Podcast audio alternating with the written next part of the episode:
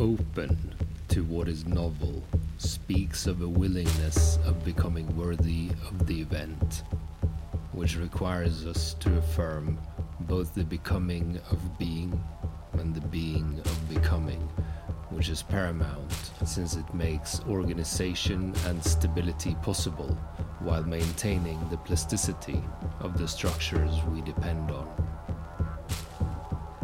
The reactive mind fails to perform this double affirmation since it perceives antagonisms and separation as fundamental to difference, which in effect leaves it blind in the face of novelty.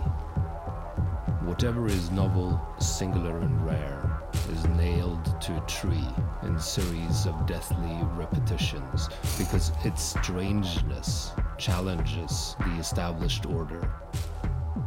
This is the nature of scapegoating and the most common mode of articulation in political discourses. Julia Kristeva writes Strangely, the foreigner lives within us. He is the hidden face within our identity, the space that wrecks our abode by recognizing Him within ourselves, we are spared detesting Him in Himself. Affirming our difference, the becoming of our being, our strangeness within, opens up fields of virtuality, unseen possibilities and it liberates our minds to conceive a reality beyond the contours of what is. It puts us in motion, in process, and it allows for an apocalypticism that neither succumb to defeatism nor totalitarianism, but one that is becoming worthy of events that holds within themselves the power to crack the stale surface of the strata and qualitatively transform the world as we know it.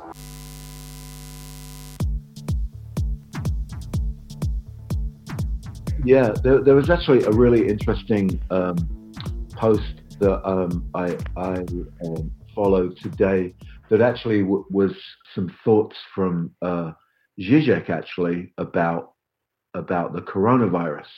And one of the interesting things that he he brought up was Fredric Jameson's notion of the kind of utopian potential in apocalyptic and catastrophic films, which he said, you know, when you if, so if you go and see a film like I don't know, uh, Independence Day, you know, that Will Smith movie or whatever, you know, you pick any of those, particularly those kind of late 90s Hollywood blockbuster apocalyptic films, you know, um, one of the the essence of the story was that they they gave kind of birth to a global solidarity and um, people would put differences aside to work together. And of course Jameson wasn't advocating catastrophe. He was base, basically sort of expressing sadness that sometimes it takes catastrophe to get us to act like that. But Zizek's argument was that what we need at this moment, and, and he, he then ties this into um, kind of why we need communism, but not old communism. But but this idea that what we need is, is a, a, a system wherein we all work together rather than independently to solve. Because as he actually noted, and I thought it was really interesting, he said the coronavirus is not the only thing we've had to deal with this year that's really on a sort of catastrophic level. You know, there's droughts, there's fires, um, there's all this stuff that's going on, and and I think um, it's quite interesting this whole relationship between how and in what ways you frame a world to make it better. And, and, and I think one of the one of the things, you know, when we were hashing out our well, it wasn't even really a hashing out, when we were gathering together and working out how we would present our, our kind of network and, it, and its idea. One of the, the key things that, that we all expressed concern about to varying degrees was being very clear that we were not aligning necessarily with progressives that's tied so innately to the becoming that you talk about. It's always about you know the the next thing, but really it's perpetuation uh, of an idea, you know, modernity that ultimately um, never delivers, and so that's why we we kind of chose the the idea of novelty uh, as a as a really key sort of concept to work with because the novel is never a continuation. But, and it usually, I think, the novel is, is that kind of it's not a bridge because it's a, a I think a disruption, but it but I think the novel, at least in the philosophical sense, understands the the the need to move past the chaotic to frame and shape another way of of of being, not just becoming. The deadlock of, of the whole spectrum makes novelty something that people are blind to. If you if you are reactive in relation to someone and you shape your own identity in relation to that other and you then build this narrative about how you want to shape the world with that as your vantage point you'll ultimately be limited by that whole negation that you begin with. When anything novel uh, erupts, you don't see it, you don't notice it, because whatever is novel will then be sacrificed. I even make a kind of hint towards the cross there with the crucifixion of it. That's something that needs to happen because it's foreign, it's something that threatens our understanding about how things work. And I was thinking, you know, last episode we we talked about Stuart Hall, the cultural theorist that you brought up. You read a quote. I'm, I'm going to read it again for the listeners. Different contradictions has different effects in the social world, and it's the tendency to reduce one to the other that is the theoretical problem. End quote. And I think this is what happens in politics because since they're locked towards each other on the spectrum, they can't see the novel, and whatever they see is an interpretation that's limited by the deadlock, which emphasize why novelties should erupt and we need to be open to them. We need to be worthy of the event. That's a phrase from Deleuze, by the way. I think it's interesting how the left has a tendency to see the world through a lens created by their resistance towards capitalism in the 20th century.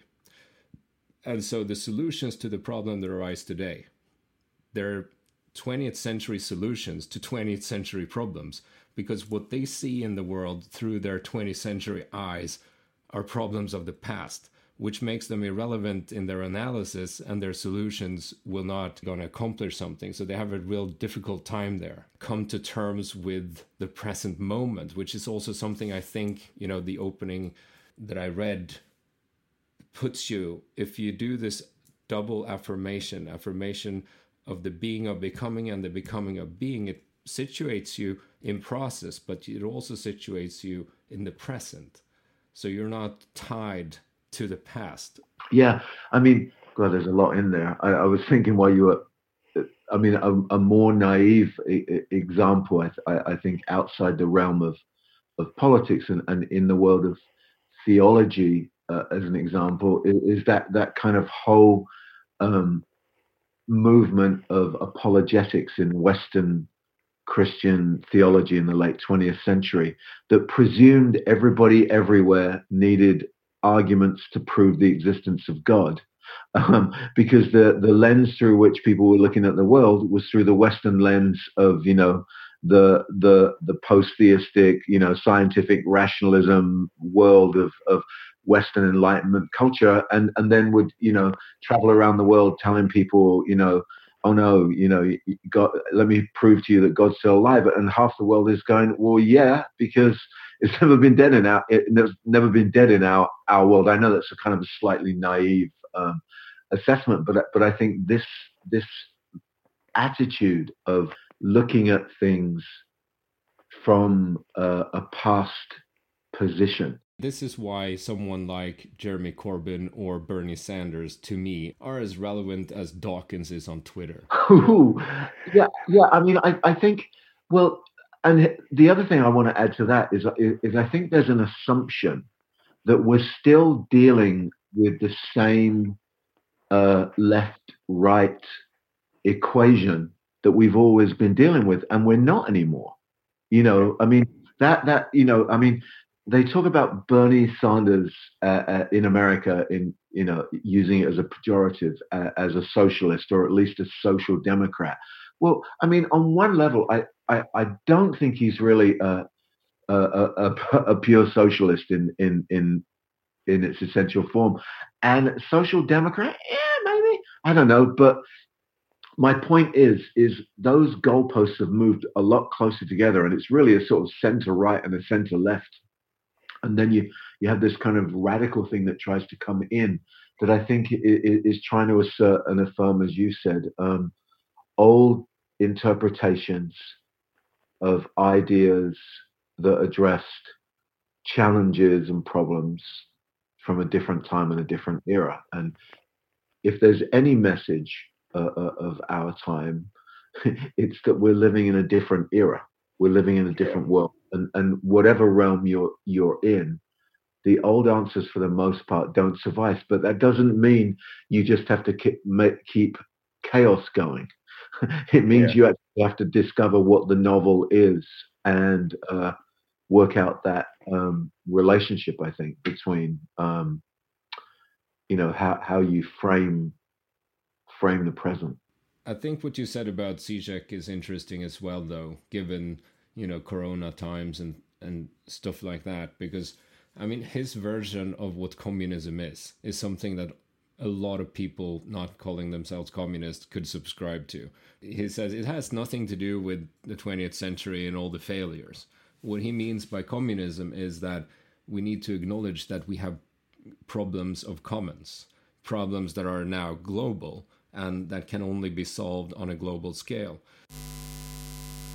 The problems that we are confronting today, we can list them in different ways, but my point is they are all problems of commons. For example, ecology is clearly a problem of commons. Nature, our natural environment, is our commons something which shouldn't be privatized because it belongs to all of us. It's, as it were, the background, literally, the ground of our being. And it's clear for me that here we need to. Uh, we need to reinvent not local democracy, but on the contrary, also large scale solutions. The problem today is not local, local communitarian democracy. The problem today is how regulate trends worldwide.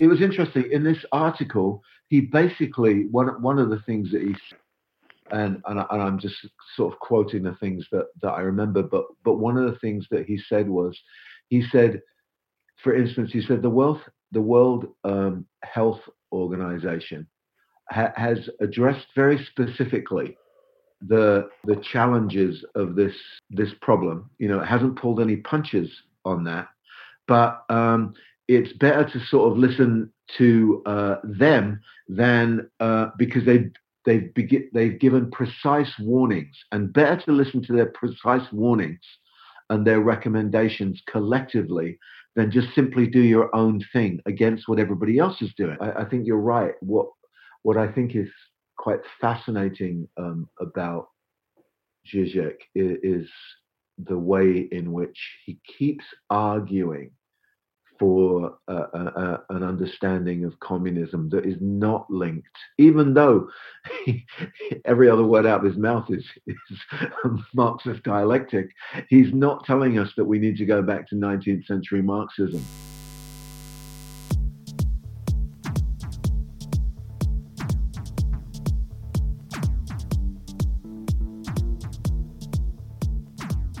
The podcast is called Techno Theology. What is technology, Barry? Well, I mean, I mean, I, I, I think the immediate assumption that is made is that technology are the devices that we use today, particularly digital technologies, to engage with the world around us. But my take on technology is much broader than that. I mean, I, I think the the root of of the word technology goes all the way back to the Greeks and, and techne, which is incorporates both art and artifice. You know, it's about things that you make, that you bring forth, that you reveal, and that you use to um, further expand the the the reach of what it means to be to be human. So arguably, um, uh, maybe everything. Fire is a technology. Language is a technology. Um, transport is a technology.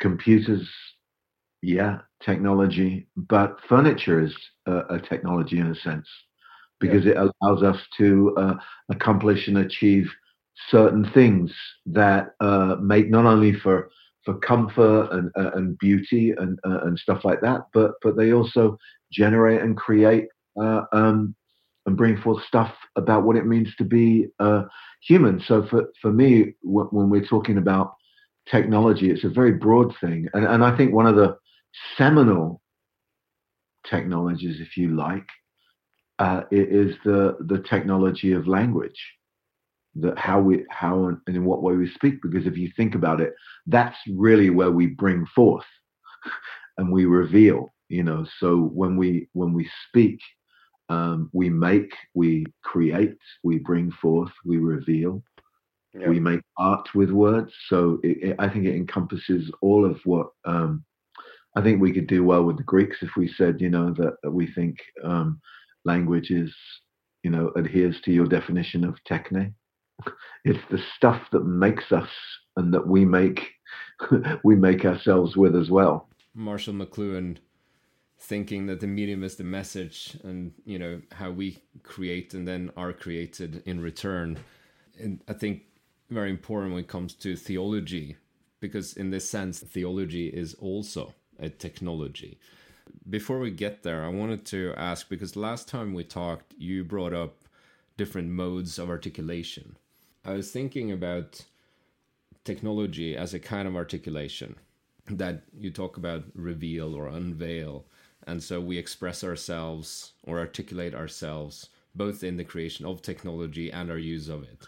Yeah, I mean, I, again, I, I, I think that um, uh, you know, as humans, we we we sort of use and and, and we favor particular and specific technologies to to kind of um, make us who we are, to to realize our, uh, to sort of come into existence, you know, to express what we we care about and stuff like that. So two groups of people can employ the hammer in two entirely different two entirely different ways, and they're modes of application that have very different outcomes for how we understand what it means to be human and I think you also reach a point where you have to kind of re-articulate um, those those kind of technologies as well. If theology is a technology, it's a creative process to be a theologian, or it's a th- creative endeavor.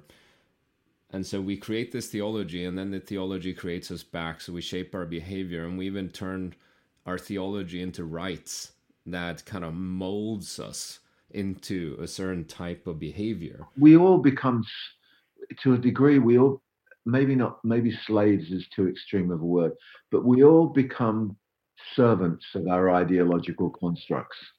And never more so than, than in the, the realm of uh, theology, where the theological ideas that, that we hold also mold us uh, into particular kinds of, of uh, human beings. I mean, we we we argue from within that it's making us into the image of God, but I think that's a bit of a stretch, unless God's sort of angry, uptight, pissed off, judgmental, um, culture phobe.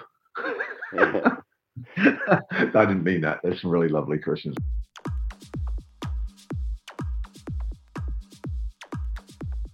You know, I'm a big fan of Adam Phillips, the psychoanalyst and, and, and writer, and and he he said that um, he reads psychoanalysis as poetry. So he doesn't have to worry about whether it's true or, or, or useful, but only whether it intrigues him or amuses him or haunts him, um, and and whether or not it's something that he can't help but be interested in. And I and I and I think the the the reason I say that is because because that's his approach to psychoanalysis because he reads Freud and others that way. So he doesn't read, so he doesn't see psychoanalytic uh, writing as a scientific endeavor or even necessarily um, uh, a medicinal endeavor, but as a poetic endeavor. The modes of articulation that he employs in speaking about psychoanalysis open up novel ways of thinking not only about what psychoanalysis is, but what psychoanalysis might be for somebody. Yeah, it's the function. It's the function of psychoanalysis in, in a sense, but it's also, you know, if it, it, so, it's like if, and and and and so um, if if you think about reading theology or or or if you like to go more blunt, sort of reading scripture and you read it as poetry. And I'm not talking about um, theopoetics because theopoetics is a product of uh, of a particular theological, you know, it's connected yep. to pro theology and stuff like that. I'm not talking about trying to develop a theopoetics, uh, but I am talking about a sort of uh, po- poetic read of of theology and, if you like, of uh, even scripture or the gospels or, or whatever you want, that's going to give you a very different mode of articulation when it comes to um, how you speak about what you find there. Because it's very you know if you if, if so again if you take a, a, a lead from um, phillips and I, and I think it holds up. If you discover something that haunts you in something that you read. Um, there's no mention when he when he when he says that really uh, uh, of necessarily instructing him. You know what I mean? Those, those yeah. things get left out in his because those tend to be more sort of scientific and, and logical approach, prosaic reads, and a poetic read of something is a very different mode of uh, of, of articulation.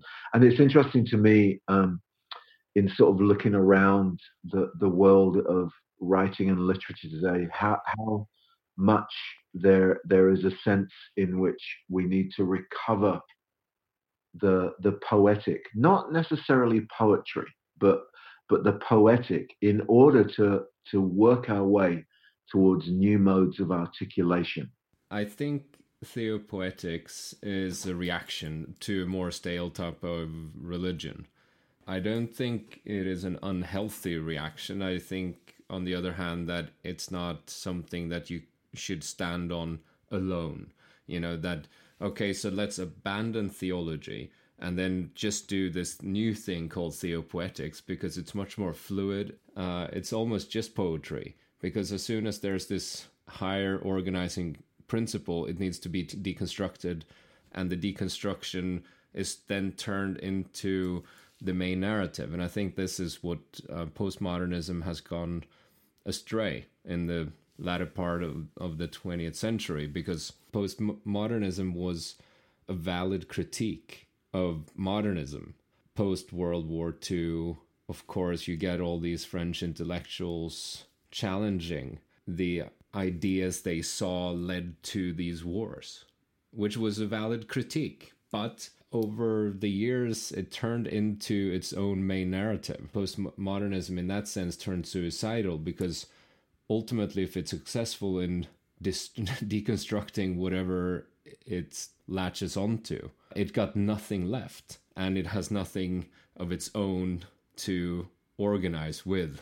Theos is still important and Logos is still important, but with the opening that I read today, I think with that as your vantage point, Deleuze talks about this as laying out the plane of immanence as well, right? you cannot start with these divisions in place because they're going to be there. You need the plane of immanence, and then you see philosophy as a construct of concepts. And in theology, you have also, of course, then the concept of God. And God is the main organizing principle, perhaps. I don't know. What do you think?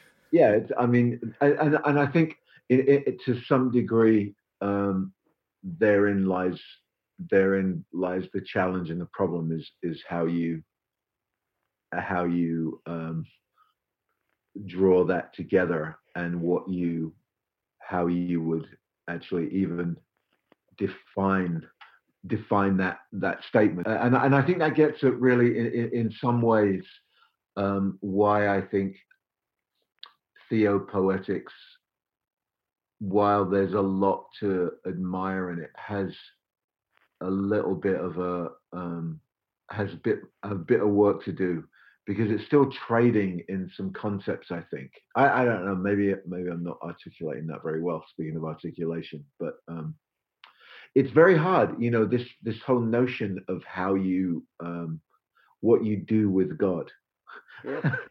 I mean, it's big. You know, I I I've been doing this um, series um, that I called "Working Around God," and basically it, it was a it was a play a play on words because part of it is you know working around as in going around God and not having to deal with the concept of God, and the other is you know working around that. So you're constantly around this concept that you can't define yeah. or name or or you want to rename but you don't know how to articulate it. Um, yet, or if you even need to, or if you want to, or if you even believe in it anymore, if you want, you know. So, is it a big other? Is it a nothingness? Is it a void? Is it an absence? Is it a lack? Is it fulfillment? Is it, you know, wholeness? Is it, you know, what, you know, there are all all these things all hovering around, and and I think much of it is um, much of it is like many other things today, um, an attempt to apply older notions to newer challenges and problems. Because I think even again, theopoetics emerged in the 70s, right? And and it was kind of in that sort of first major wave after counterculture, Jesus and stuff, and you you know you you kind of had the the beginning of the splitting of theology away from you know foundationalism, and you start to get narrative theology and and uh, process theology and all those other different theological constructs and and uh, you know you throw in a little bit of philosophy uh, you know postmodern philosophy of course and uh, and you you have this this new grid to work from and and a good grid. I mean i i think the idea of moving away from a sort of more physics based notion of god is not not a bad thing to do but you're still trading in an assumption about this concept of God.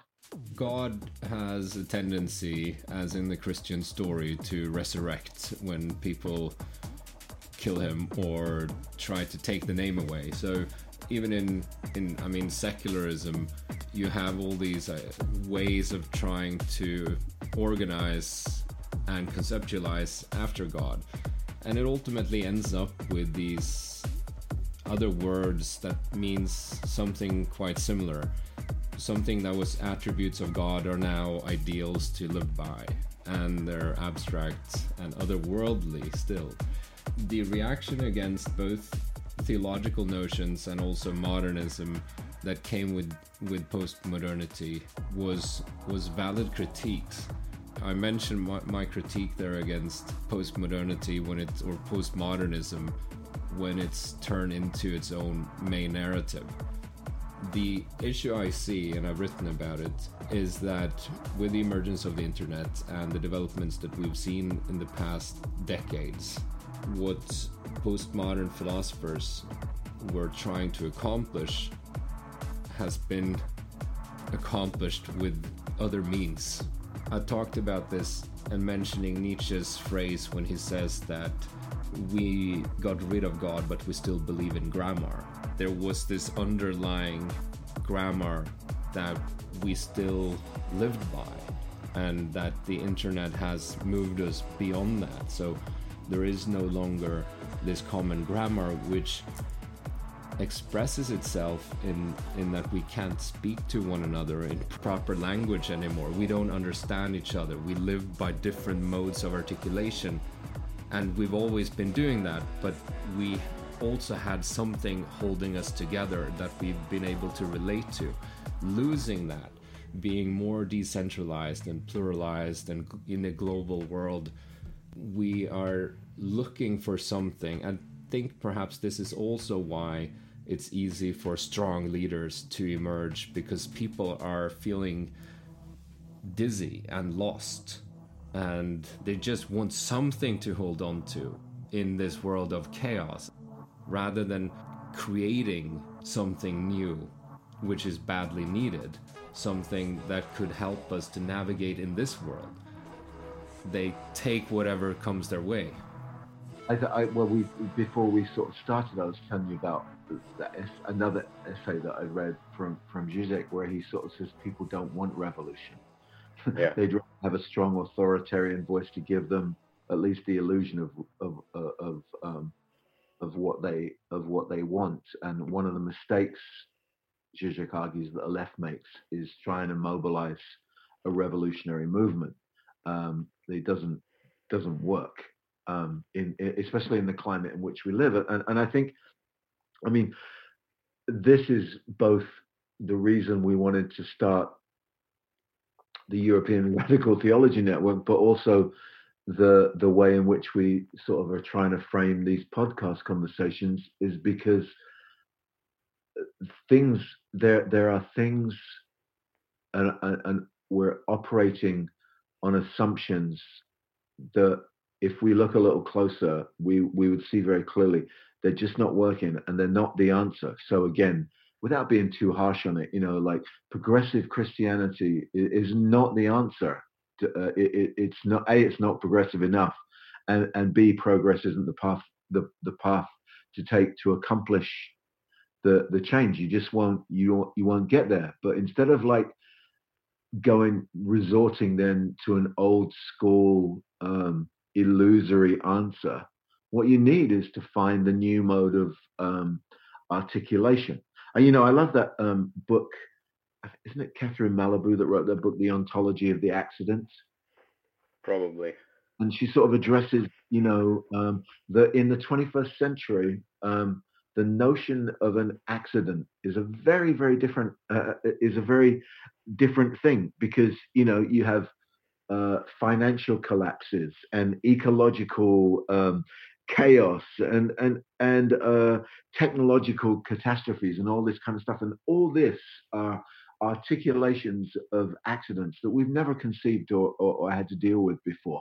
And it requires a, a, a reframing of um, the the way in which we talk about these things you know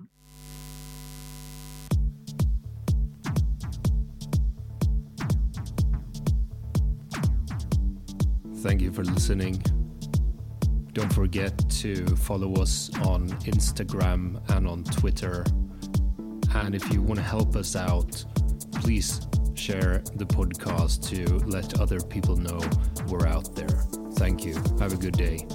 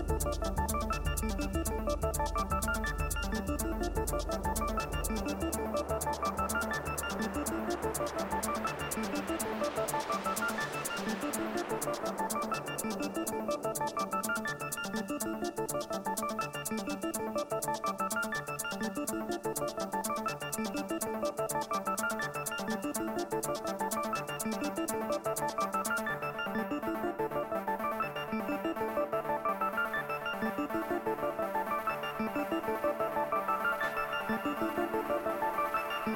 you.